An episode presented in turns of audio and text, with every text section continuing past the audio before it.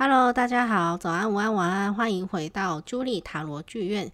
今天的目录有几个，第一个是我的塔罗牌占卜前前置作业。开始占卜之前，尤其是有客户的，我在面对有占卜者不是替我自己占卜的时候，会做一些什么事情？有什么预先的作业、预先的动作会先做？第二个是我要怎么知道说现在我抽出来的这些牌有连接到对方，是可以真的呈现对方的状态的？再来，今天要讲的第三个呢，是如何可以算的。准塔罗牌怎么样可以更快的精进自己的塔罗牌？然后呃，我要跟大家说一声抱歉，因为我本来今天要打算要讲塔罗牌一号牌小阿尔克那一号牌的牌意，但是因为时间有点仓促，我还没有把我想要讲的稿子准备好，所以下一回开始我才要讲小阿尔克那一号牌的牌意。那今天呢，就先讲刚才讲的那些目录，再来最后最后的第四个呢，是每日塔罗牌。从九月二十四号到九月三十号，我抽中了哪些塔罗牌，然后我又有哪些新的体悟？好，那我们就开始今天的内容吧。首先呢，是我的塔罗牌占卜前的前置作业。在塔罗牌占卜之前呢，如果我今天是有客户的，帮别人做占卜，首先呢，在那个人来之前，不论是视讯或者是讲电话的，或者是面占都好，在他来之前呢，我一定会先把我的牌洗干净，心无旁骛的把牌洗干净。通常我会在别人来找我之前，我会先问对方他要问什么样的问题，因为他要问的问题我不一定拿手。如果我不拿手，我会跟他讲说我不适合不拿手这样子的题目，那看他要不要去找别人。如果说他的问题我是拿手的，我可以帮他算的，就可以继续往下嘛，可以帮他算。所以通常我在占卜之前呢，或多或少知道对方今天要问什么。那我在洗牌的时候呢，就可以想一想他今天要来问的问题是什么。再来呢，是我会尽量让自己的意识往后靠，然后把自己空出来。什么叫做意识往后靠呢？就是我会尽量放空，不要让自己太多的杂念掺杂其中。比方说家里还没有缴的水电费啊，下个礼拜要汇哪一个款项进去谁啊，或者是什么时候要领什么钱啊，或者是什么手机怎么了呃之类的，这些关于我自己的生活琐事，我会先放下。简单来讲就是发呆啦，就是你让你的。脑袋空下来，空出一大块。你在脑袋空下来的状况之下呢，你是最可以听见直觉，最可以依照直觉行事。那我觉得塔罗牌呢，是非常的靠直觉的一种占卜工具。在对方来之前，对方打电话之前，对方视讯之前呢，我会可能就会稍微静心放空个五分钟。如果我刚服务完上一个客户，然后我接下一个客户的话，我也会利用五分钟到十分钟的时间，把上一个客户的问题都忘掉。因为我想要把自己 reset 重新整理过一次之后，再去面对新的客户。假设他上一个客户讲的不是很开心，或者是假设上一个客户讲的非常的开心，你要把那个能量就是重新整理一下。那我就会利用放空或者说静心，这样就是稍微让自己冷静一下，然后把自己想的事情先放一放一边，把自己的意识往后靠。好，那再来呢？当对方来到我的面前的时候呢，我会先整理他的问题，塔罗牌要算的准不准，或者是。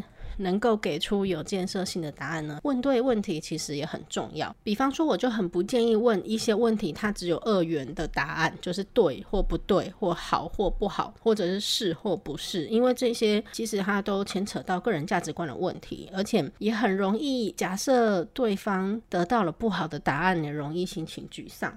所以我通常会把答案整理成比较正面的，比方说要怎么做才能更好，或是有什么地方可以注意的，尽量把问题导向在你将来抽出牌的时候是可以解决问题的，给他一个方向，而不是给他一个答案。因为给答案这个举动其实是真的有点太危险了。你真的不知道对方到底在想什么，或者是他想要什么样的答案，而且你也不知道这个答案对他来讲影响会不会很大。也许他没有来找你的时候，他信心满满做某件事情，结果你跟他讲说你做这件事情根本就不会成功，或者是你讲了一个非常负面的东西，二元非黑即白的那种啊，你绝对会失败啦什么的，会非。非常严重影响到他的心情，甚至会变成他的一种暗示。所以我会尽量把问题整理出，比方说啊，怎么样对你的未来有帮助，或是你可以做哪些事情，让事情往你想要的，或是往最好的结局去。要学着怎么样问问题，我觉得很重要。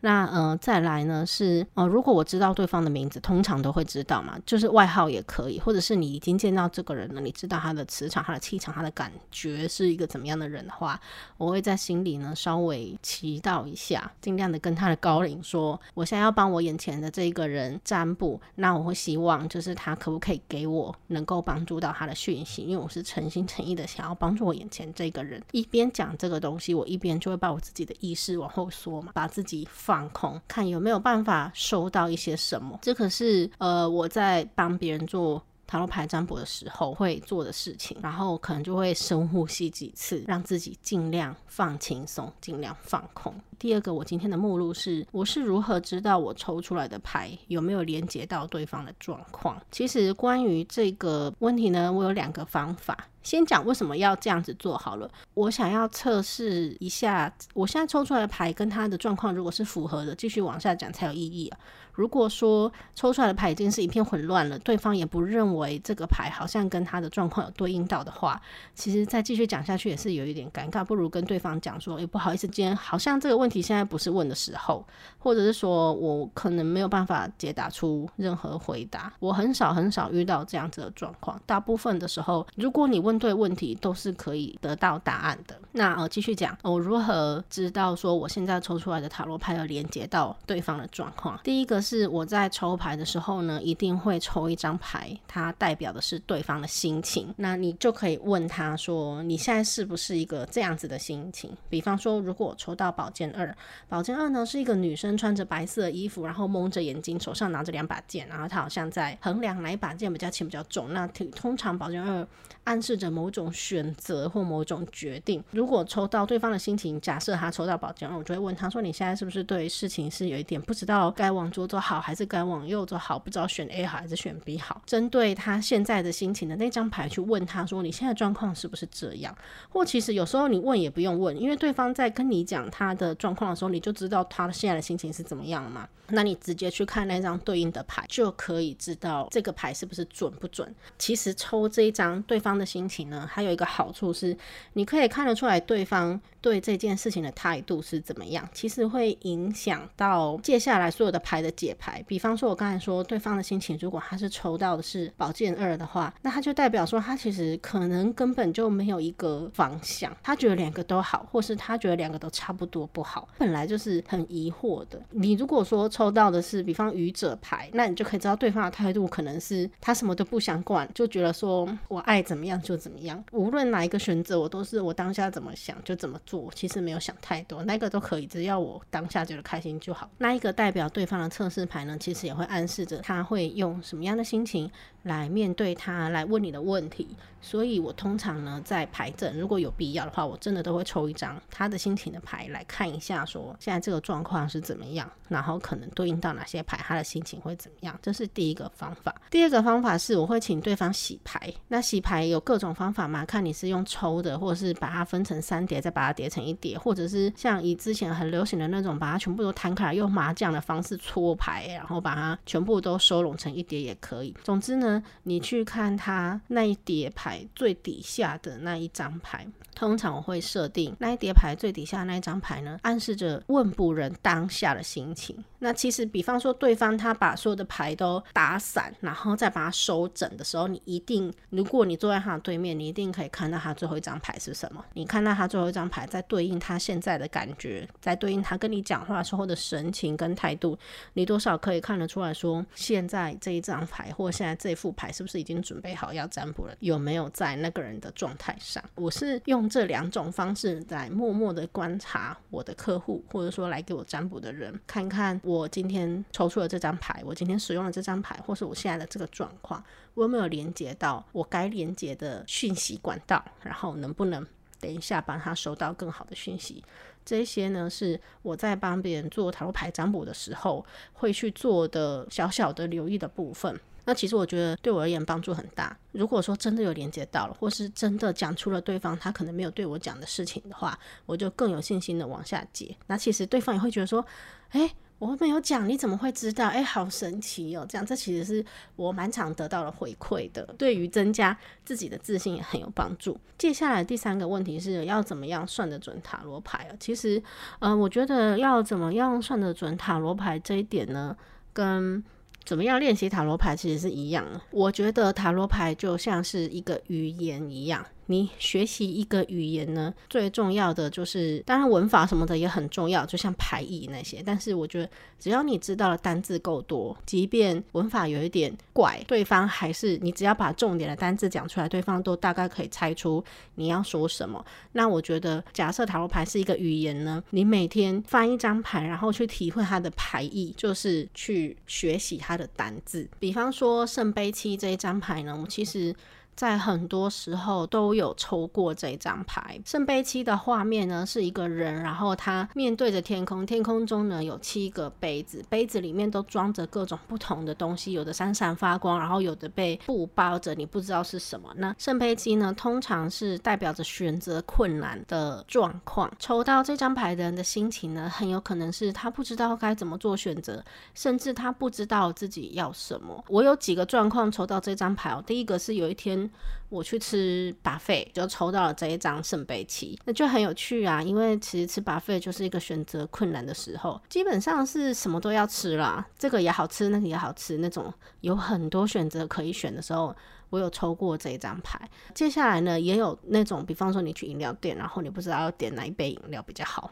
的时候，我也有抽过这张圣杯七，也有过做了很多的功课，最后决定买某一个器材，结果还是踩雷了的时候，也抽到圣杯七，然后是倒牌，也有抽到过，就是我什么功课都没有做，盲买，结果买的还不错，或者是结果还是踩雷这样。所以其实圣杯七呢，它其实也预示着太过于了解这整件事情，没有认真的花时间去做功课，然后你就要去做决定，所以导致你。举棋不定，所以有时候呢，也会预示着说，它可能是一种准备不足。那我怎么知道这些牌意？我怎么从牌面上可以得到这么多的讯息？当然，就是因为我从以前到现在练习了很多，然后抽过很多塔罗牌日记的关系。那这些东西呢，就是像我刚才讲的，如果我把塔罗牌呢比喻成一个语言，这一些经验就是单字。当我抽出圣杯七的时候，我脑袋里有足够的经验去阐述说，对方很有可能是遇到了哪一些问题，因为我之前遇过那些问题的时候就有抽到这张牌嘛。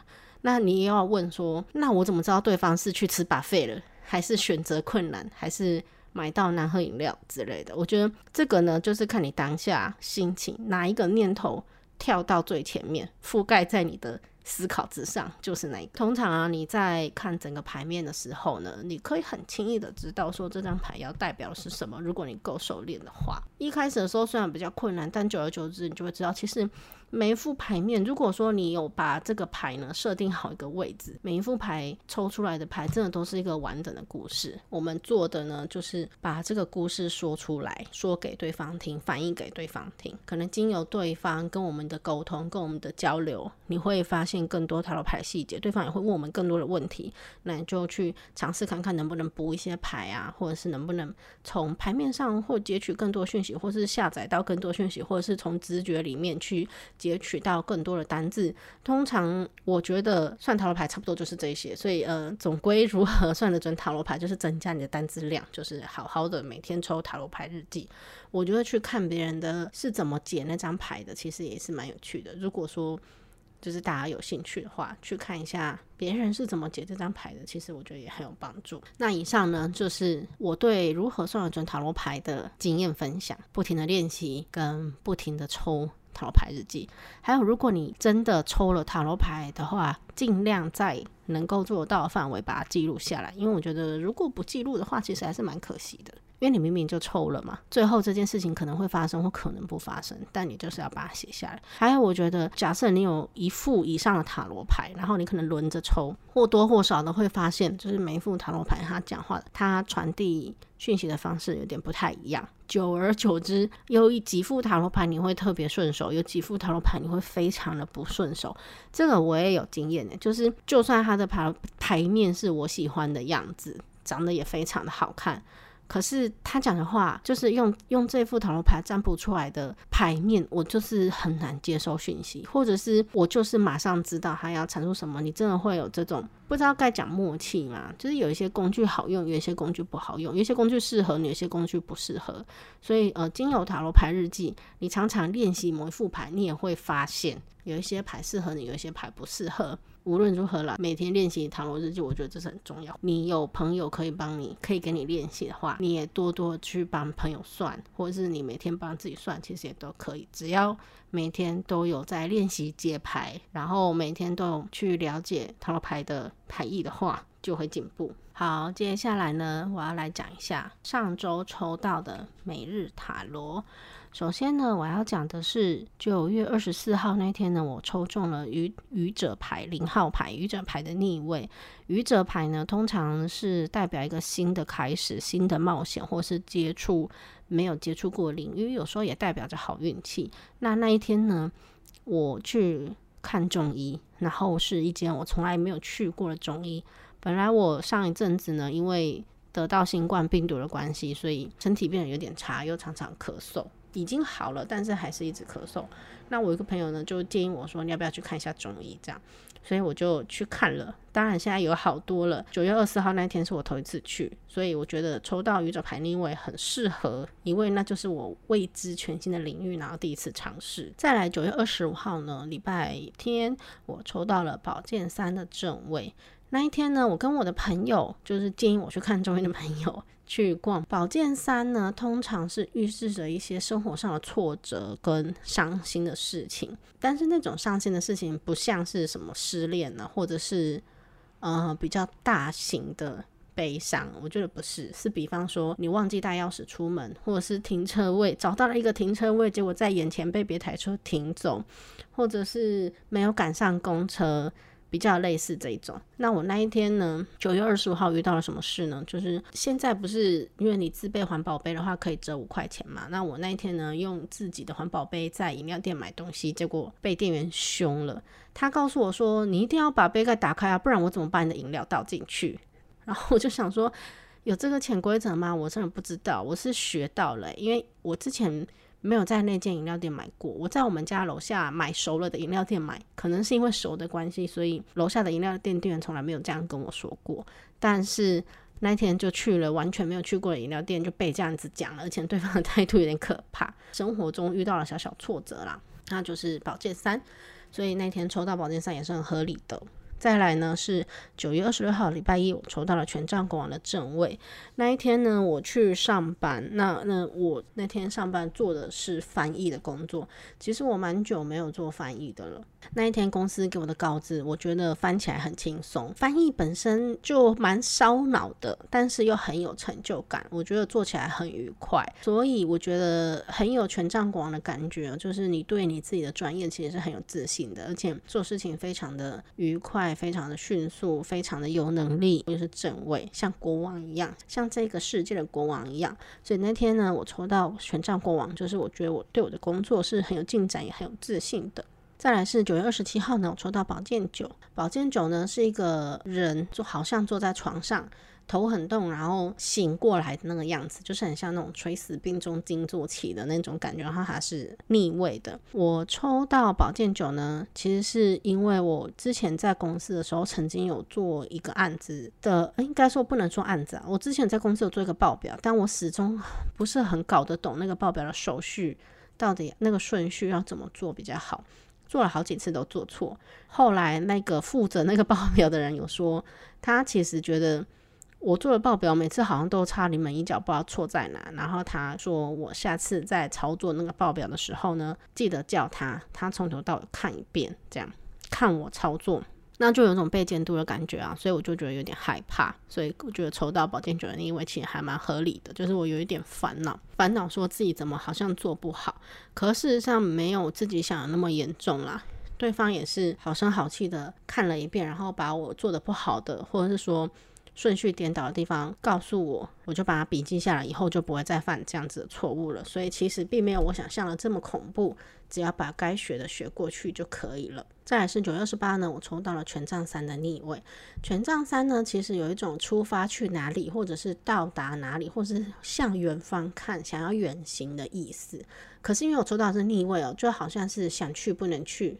你望着远方，感觉好像远方很漂亮，我却脚下是悬崖，过不去的那种感觉。我那天发生什么事情呢？我那天去中医复诊。那我刚才讲的那个中医其实是蛮有名的中医的，所以呢，花了很多的时间在等。其实我好像也就是挂号挂十几号，等了两个多小时，因为那个中医师看病看得非常的细腻。那我就觉得，你知道挂号了以后要等很久，就是你想去哪都不能去哪，只能在那里老实着等的感觉。就我觉得非常的权杖三。再来呢是九月二十九号的命运之轮正位，那一天什么事情抽到命运之轮呢？就是我的影片，我以前曾经在网络上发布的一些影片呢，居然被中国人。盗用，我不知道是不是被中国人盗用，但是他被我另外一个朋友发现了，我的影片被放在中国的网站上。那因为他是透过搜索找到，然后他还来问我说：“你是不是有把你的影片就是上传上中国的影音网？”我就说没有啊，为什么？然后他就说他有看到。那我我是觉得很好笑啦，因为嗯。我名气已经大到会被搬运影片了吗？我不知道该哭还是该笑。那我觉得这张牌呢是命运之轮的正位哦。你有一些事情呢是你发生了，你无法控制，它就是会发生。就像我的影片一样，我没有办法去控制能不能被搬运。我可以检举他，对方如果真的要做，像你也没有什么办法。再来是九月三十号呢，我抽到了钱币五的正位。钱币五呢是有两个人走在教堂的前面，然后那两个人呢感觉好像行动不便，其中呢比较靠近前面那个人脚好像受伤了。那后面的背景呢是一个看起来很像教堂的空间，然后有一扇窗，上面有五个钱币，然后那扇窗看起来像是彩绘玻璃的样子。钱币五呢通常预示着经济上面的不宽裕，或者是说情况很紧迫。那我那天发生了什么事情，导致我抽到钱币五呢？是我发现了一张没有缴的账单，它的缴款期限是九月三十号。那我刚好九月三十号抽到钱币五，也就是说我那一天不去缴那一张账单是不行的。那我一直以为那张账单是还有一个月的缴纳期限，结果没有。那好险，我有发现，在九月三十号有发现，不然不是就过期了吗？就会很麻烦。九月三十号呢，抽到钱币五的正位，其实也是很合理的。